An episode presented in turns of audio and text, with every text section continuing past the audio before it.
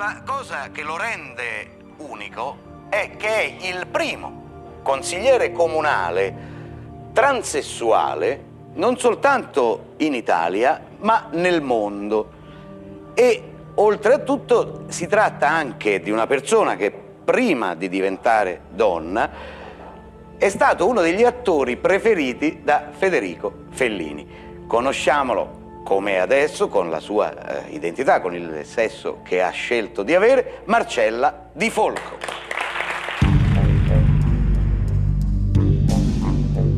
Quest'anno sono 30 anni che sono donna, ho la mia voce che ovunque vado crea situazioni di imbarazzo e di situazioni... Io sono stanca.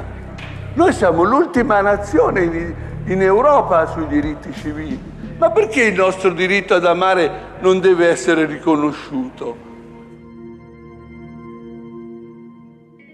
Quello che mi ha insegnato lei e che anch'io nutrivo e che il suo interesse principale era che la nuova generazione non dovesse passare sotto le forti caudine di quel pregiudizio, di quella negazione di diritti che ha passato lei durante la sua generazione. Era questo il suo interesse principale.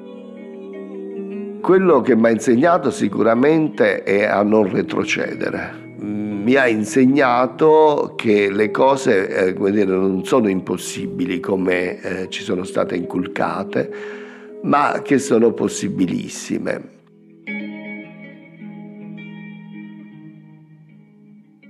Sono sempre riuscita in tutto quello che ho fatto. No, ho sempre avuto fortuna da questo punto di vista, ma perché ho sempre messo tanto amore in tutto quello che facevo. E spero che un giorno riuscirò a scrivere un best seller. Il mio unico sogno adesso è devo trovare il coraggio a due mani di, di scrivere la mia vita. Il titolo ce l'ho già, l'ho già studiato e si chiamerà così. Questo è Mai annoiata, la vita e le lotte di Marcella Di Folco.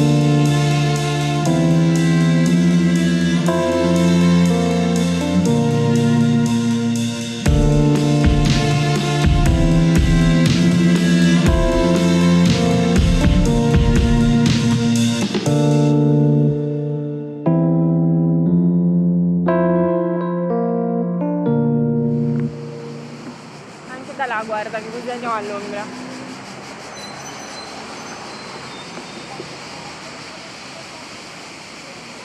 faccio le foto anche.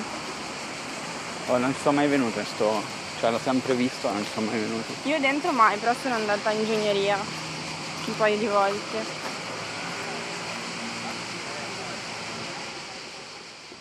A chi non è mai capitato di leggere l'indirizzo di una strada o di una piazza e chiedersi chi era questa persona? A noi è capitato circa un anno fa a Bologna, con un piazzale che si trova a 100 metri da Porta Saragozza. Piazzale Marcella di Folco.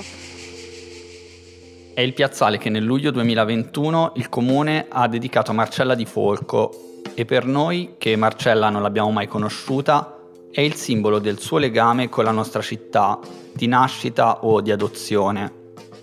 Senza quel piazzale probabilmente non ci saremmo mai posti la domanda chi era Marcella Di Folco e soprattutto non avremmo mai cercato delle risposte.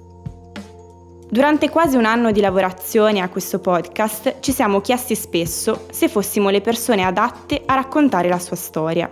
E non solo perché non l'abbiamo mai conosciuta, ma anche perché non siamo persone trans e quindi non potremo mai capire cosa significa esserlo. Crediamo però che questa storia, che non è solo quella di Marcella, ma anche di tutte quelle persone che come lei hanno lottato e sofferto per affermare la propria identità, meriti di essere conosciuta. Merita di essere conosciuta perché è un filo rosso che lega tante storie diverse e che rivela moltissimo sull'Italia del secondo dopoguerra, dei muri che piano piano negli anni sono stati abbattuti e di quelli che ancora oggi rimangono in piedi per raccontarla abbiamo cercato di ridurre al minimo il nostro ruolo di narratori e lasciare il più possibile spazio alle voci di chi c'era.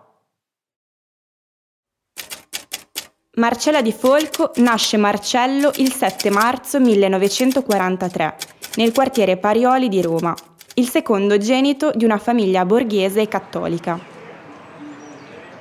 Noi abbiamo avuto un'infanzia in tempo di guerra, ho mangiato le bistecche alte a due dita, l'altro si moriva di fame, ma noi abbiamo sempre avuto eh, da mangiare alla grande, perché avevamo i soldi, poi mio padre era gerarca e perciò aveva anche una certa libertà di azione, no?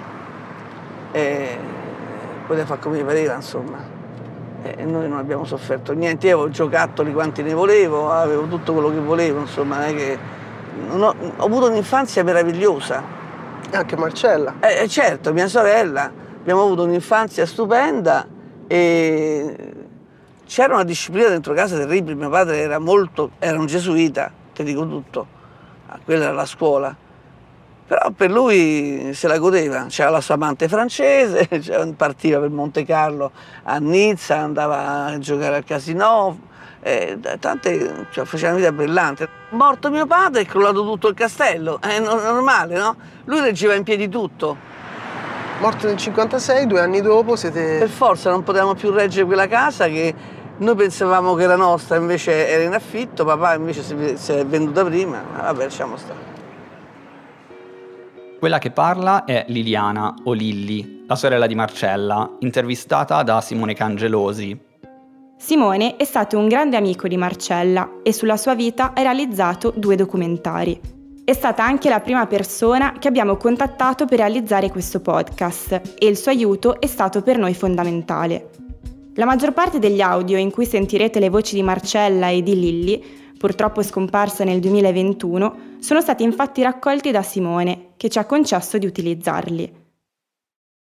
Ma torniamo a Marcella. È il 1958 e con la morte improvvisa del padre i nodi vengono al pettine.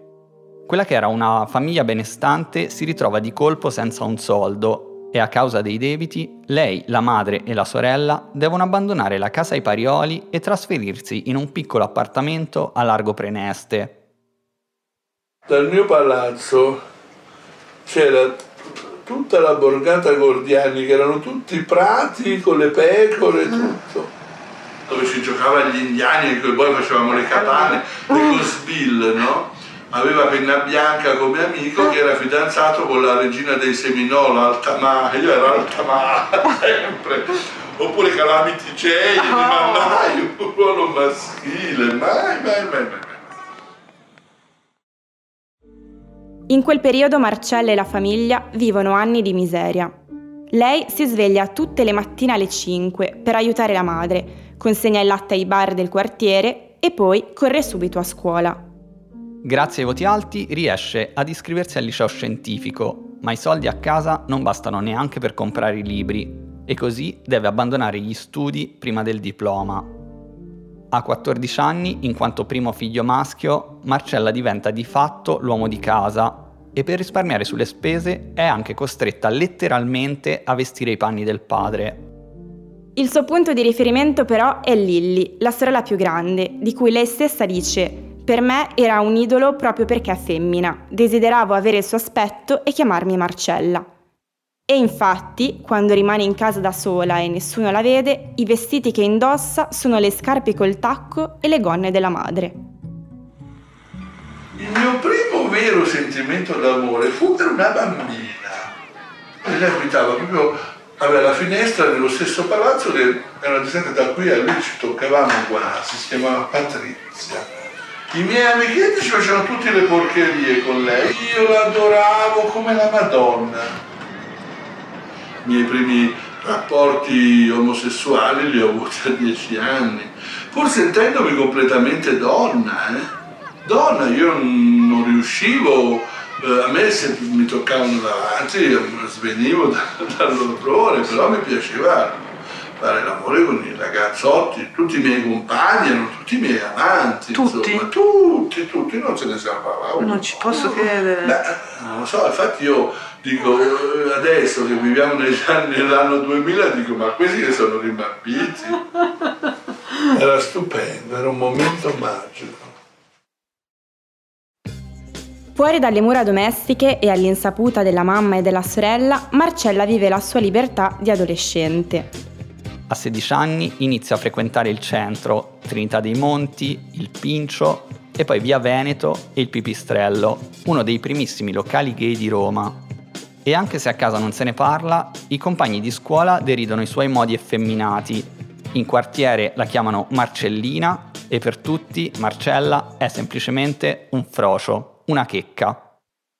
Eh, amore, a quel tempo c'erano parole un po' dispregiative, finocchio, eh, pederasta, invertito, insomma c'era tutta una categoria, roba così.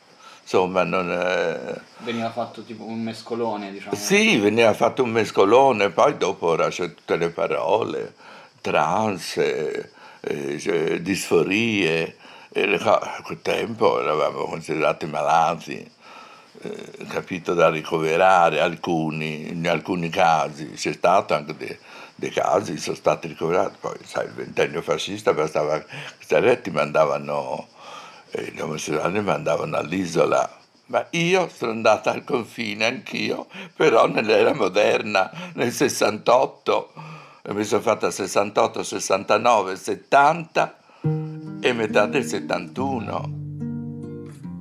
Quella che parla è Romina Cecconi, una 82enne con una tempra e un'ironia uniche. Per capire cosa voleva dire essere una persona trans nell'Italia degli anni 50 e 60, siamo andati a intervistarla nella sua casa di Bologna. La sua è una storia incredibile che meriterebbe un podcast a parte e che ci accompagnerà durante quasi tutto questo episodio. È una storia che, se non fosse drammatica, avrebbe tutti i tratti caratteristici della commedia all'italiana. È anche una storia parallela a quella di Marcella, dato che Romina è nata solo due anni prima. Parallela, ma allo stesso tempo molto diversa, così come qualsiasi percorso di vita è diverso dall'altro. Sono stata mm, portata a San Donnino, vicino a Firenze, un paese di, di Campi Bisenzio, e quindi io dico sempre a San Donnino un nome, una garanzia. e poi niente, sono cresciuta lì e poi subito a 4-5 anni ho dimostrato quello che ero, insomma mi chiamavano Donnicciola, amici, i ragazzini, sai le cose così, insomma la tendenza era quella. Romina nasce a Lucca nel 1941 ed è la prima di tre fratelli che il padre, fascista convinto, ha chiamato Romano, Italo e Adriano. Vive anche lei un'infanzia di grande miseria e dopo la morte del padre si trasferisce a San Donnino, poi in collegio dai preti a Fiesole ed infine a Firenze, nella zona di Porta Romana. La madre non capisce le sue tendenze, tanto da diventare spesso violenta, ma Romina non si fa nessun tipo di problema e vive liberamente la sua identità. E avevo incontrato un, un mio amico che poi era diventata la mia migliore amica, Silvia, come me, e da lì insieme a lei abbiamo cominciato a vestirsi la prima volta.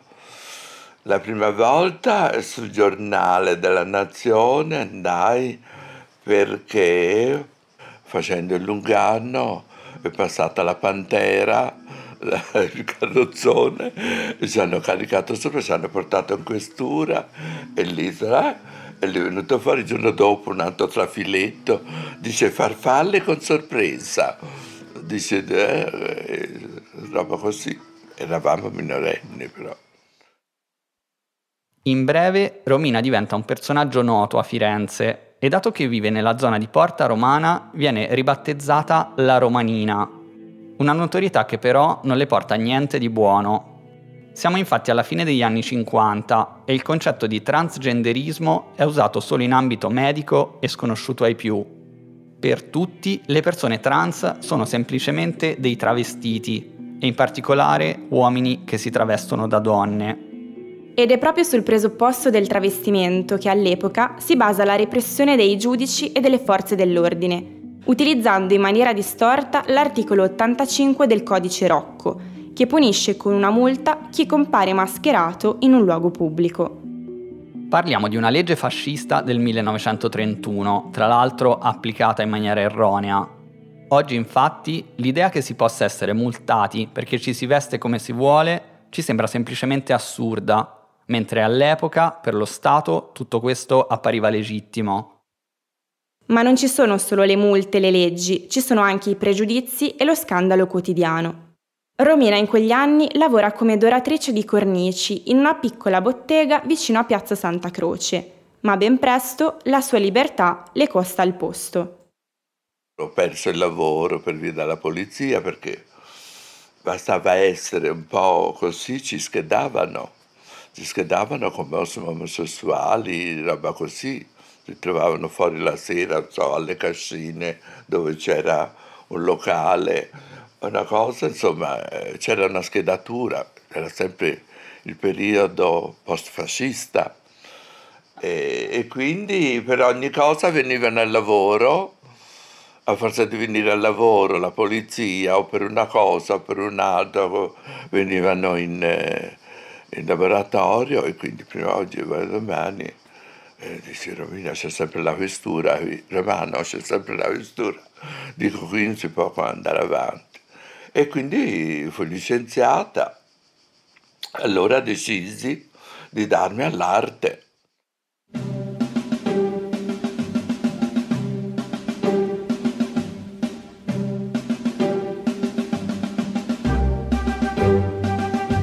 E siccome c'era un circo itinerante chiamato Gratta di Evaristo Caroli, e mi presentai e dissi, senti, dico, dico, guarda, io ho messo due numerini e così e poi basta che passi con la 600, con l'altoparlante, passa per tutto il rione, faceva tutte le piazze. E quindi dice, vedrai che fai il pieno, perché mi conoscano tutti come romanina e quindi la vostra concittadina debutterà, sicché c'era sempre pieno.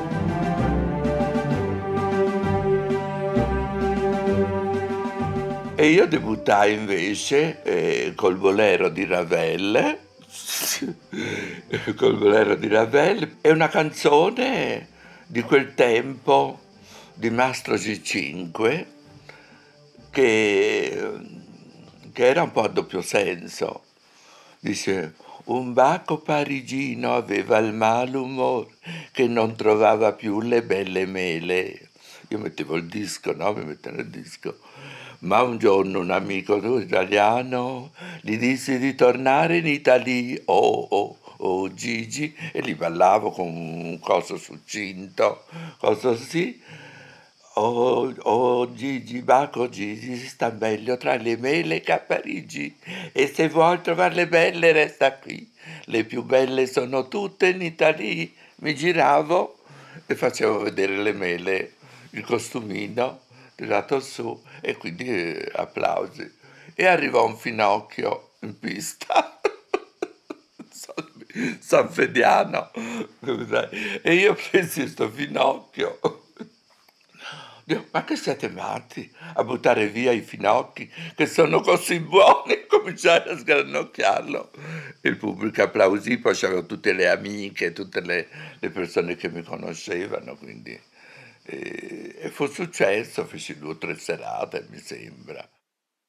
Ma la carriera artistica della romanina dura poco, almeno quella in Italia. Un parroco particolarmente solerte infatti denuncia lo scandalo e il Circo Gratta è costretto a cancellare il suo spettacolo dal programma.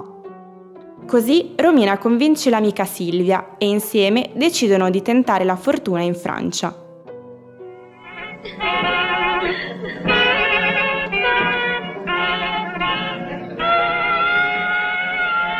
Ma il desabillé maschile a Parigi non è sempre così.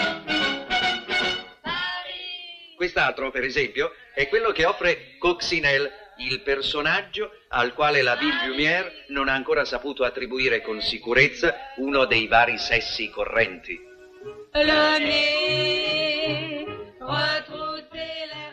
Nel 1959 in Italia esce Europa di notte, un film documentario che racconta la vita notturna intrufolandosi nei locali alla moda delle varie città europee.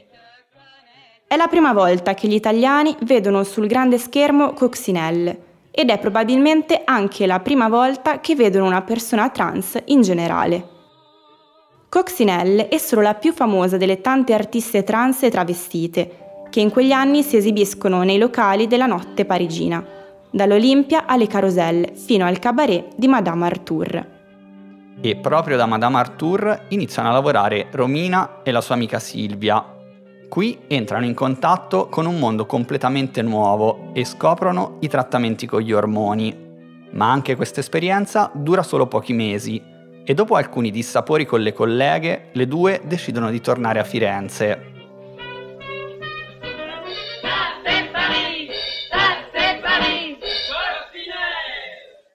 E a Firenze quella cosa mi fermavano, le contravvenzioni. Contravvenzioni per l'articolo 85 mascheramento il loro pubblico, il codice Rocco, venivo multata 10.000, ma c'è 10.000 lire.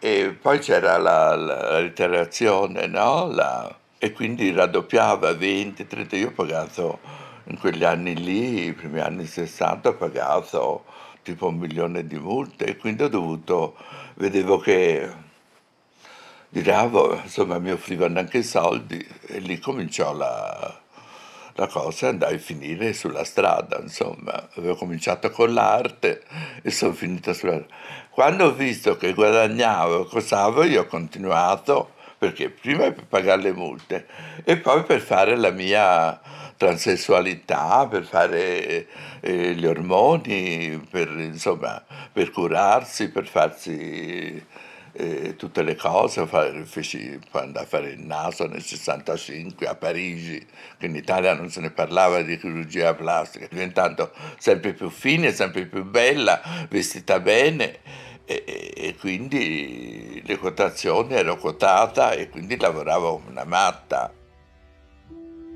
Mentre a Firenze Romina è costretta a cambiare vita per il solo fatto di volersi vestire da donna, a Roma Marcella diventa maggiorenne e ad attenderla arriva la leva obbligatoria. Se si dichiarasse omosessuale, verrebbe subito riformata e potrebbe evitarla.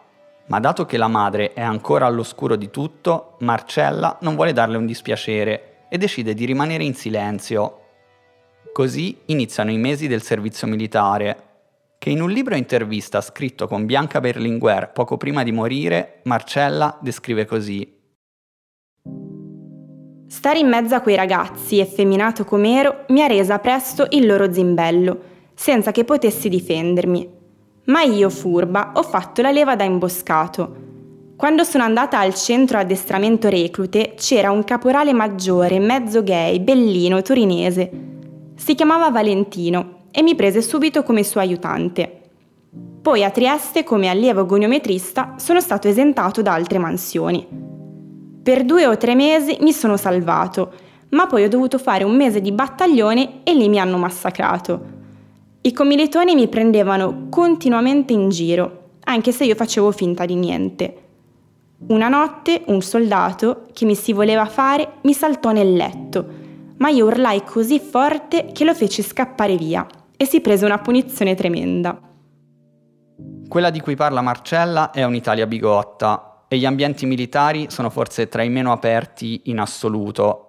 Ma anche fuori dalle caserme, l'atteggiamento dello Stato nei confronti di chi diverge dalla supposta normalità è un atteggiamento di repressione feroce, soprattutto contro chi questa diversità la esprime in maniera esplicita, come Romina Cecconi. Per lei a Firenze Oltre alle multe per mascheramento, in quegli anni arrivano anche i primi processi. Il più delle volte l'accusa è reiterazione del reato di mascheramento o resistenza a pubblico ufficiale, dato che in Italia esercitare la prostituzione non è un reato. E anche nelle aule di tribunale, per Romina, le prese in giro e i rimproveri paternalistici sono una costante. Una volta, ad esempio, il pubblico ministero la definisce una mela marcia da estirpare. Io a un certo punto avevo un, un giovane avvocato, avvocato Guidotti. Avvocato, ma senti cosa dice? Cioè, a me non mi tornava la mela marcia. E a un certo punto alza la mano, dico, signor giudice, vedo che l'avvocato è in difficoltà, io mi voglio difendere da sola. Eh, mi ha dato la parola e io ho detto, ma signor giudice, il, il giovane procuratore ha, ha messo questa parabola del paniere dove c'è le mele buone e poi risulta la mela marcia. Ma secondo voi io sono ancora nel paniere? Se sono davanti a voi per essere giudicata se vesto da donna o come sento donna o, e devo vestire da uomo perché all'anagrafe sono... Eh, feci questo discorso. Dico, io non sono la mela marcia, io sono già fuori dalla, dal paniere. Nei tribunali poi, oltre a ricevere le paternali, Romina è sempre sotto giudizio anche quando non è accusata di niente, come quella volta in cui, dopo aver subito un tentativo di furto, viene chiamata a testimoniare. Allora io ero una parte lesa, no? Dovevo testimoniare. Sicché mi vennero a prendere la buon costume alla pensione Santo Stefano dove stavo. Io ero appena uscita dal parrucchiere, avevo un tagliere Simi Chanel di Diavolo Rosa e niente, mi ero fatta tutte le mesh eh, andava con la pettinatura un po' alla Virnalisa, la gatta la chiamavano, no? Cosa sì, mi presero e mi portarono in Corte d'Assise. Corte d'Assise è un palazzo del Cinquecento, la sala d'attesa è un corridoione e lì c'erano tutti gli avvocati, c'era gente che conoscevo, clienti, una cosa o un'altra. A un certo punto viene viene messo con la divisa, dice signor, signorina, dice il giudice le vuole parlare un attimo. Sì, prego, sicuro Il giudice eh, mi fa, ah dice lei, sì, dico sono io. Dice, ah guardi, dice, lei non può stare vestita così per testimoniare. E io mi fa, siccome non posso...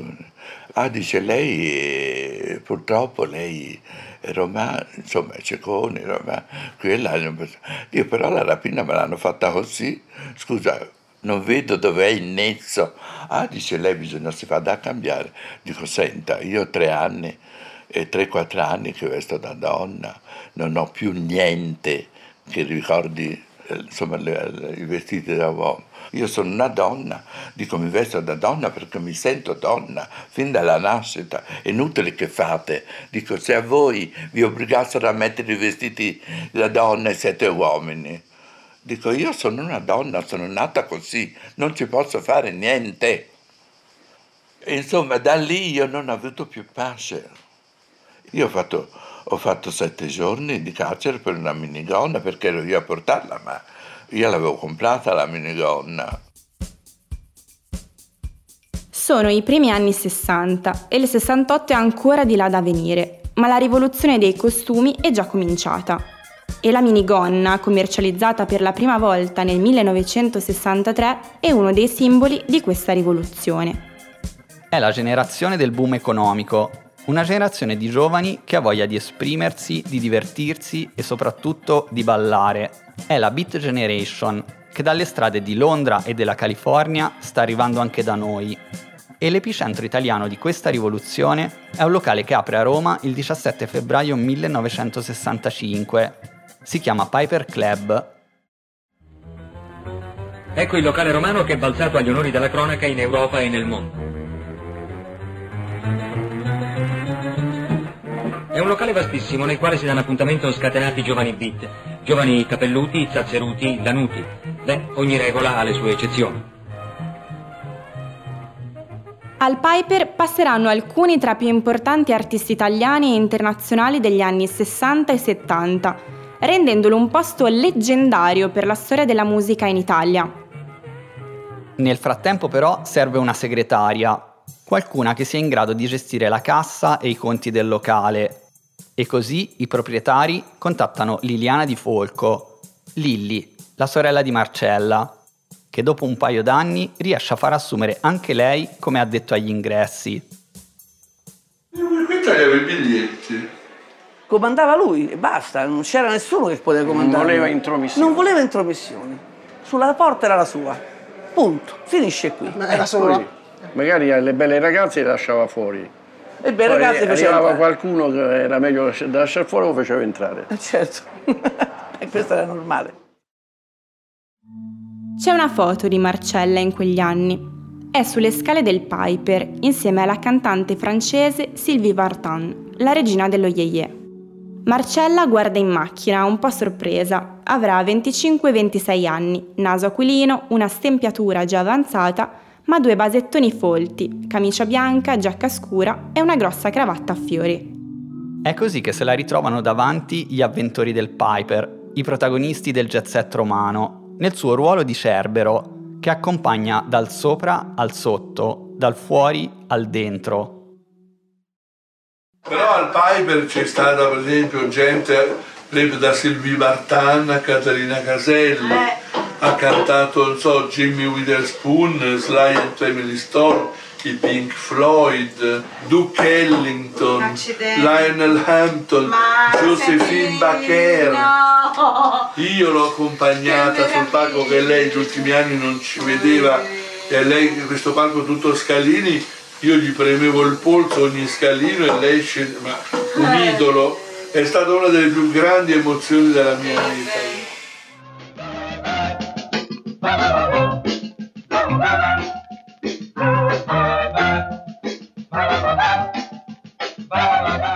E poi al Piper ci sono gli abitué, da Patti Bravo a Mal, da Mia Martini e la sorella Loredana Bertè fino a Caterina Caselli, Monica Vitti, Michelangelo Antonioni, e poi ovviamente c'è Renato Zero, che intitola addirittura un album Via Tagliamento, come l'indirizzo del locale, e con cui Marcella stringe un'amicizia durata tutta la vita.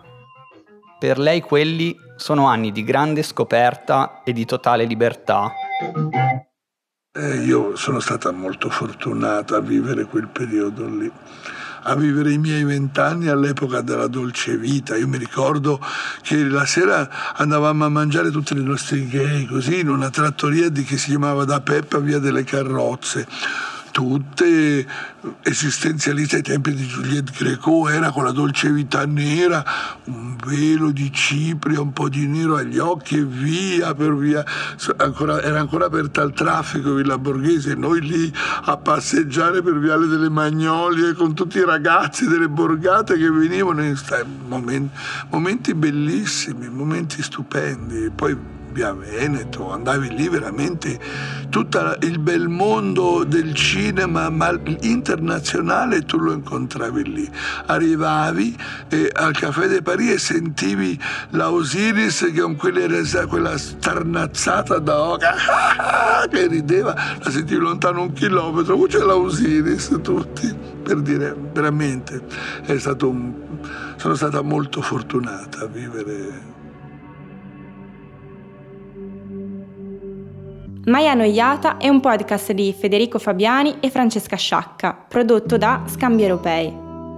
Per una cronologia degli eventi narrati e per saperne di più sul progetto, visita il sito maiannoiata.it.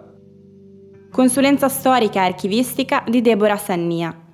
Le musiche originali e il sound design sono una produzione sotto suono studio, realizzati da Francesco Bogini, Emanuel Garai e Riccardo Sanviti. Direttore di produzione audio Sebastiano Rossi. Artwork di Andrea Monti.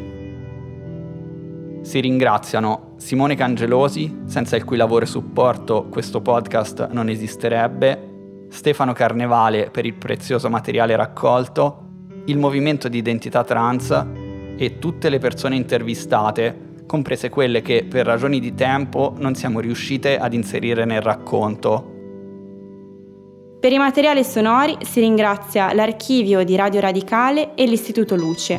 L'archivio Outtakes, Fondo Porpora Marcasciano, i documentari Felliniana e Una nobile rivoluzione di Simone Cangelosi e il documentario Princeless Princess di Stefano Carnevale. Materiale Techerai su licenza di RaiCom SPA. Tutti gli estratti sono stati utilizzati nel rispetto dell'articolo 70 della legge sul diritto d'autore.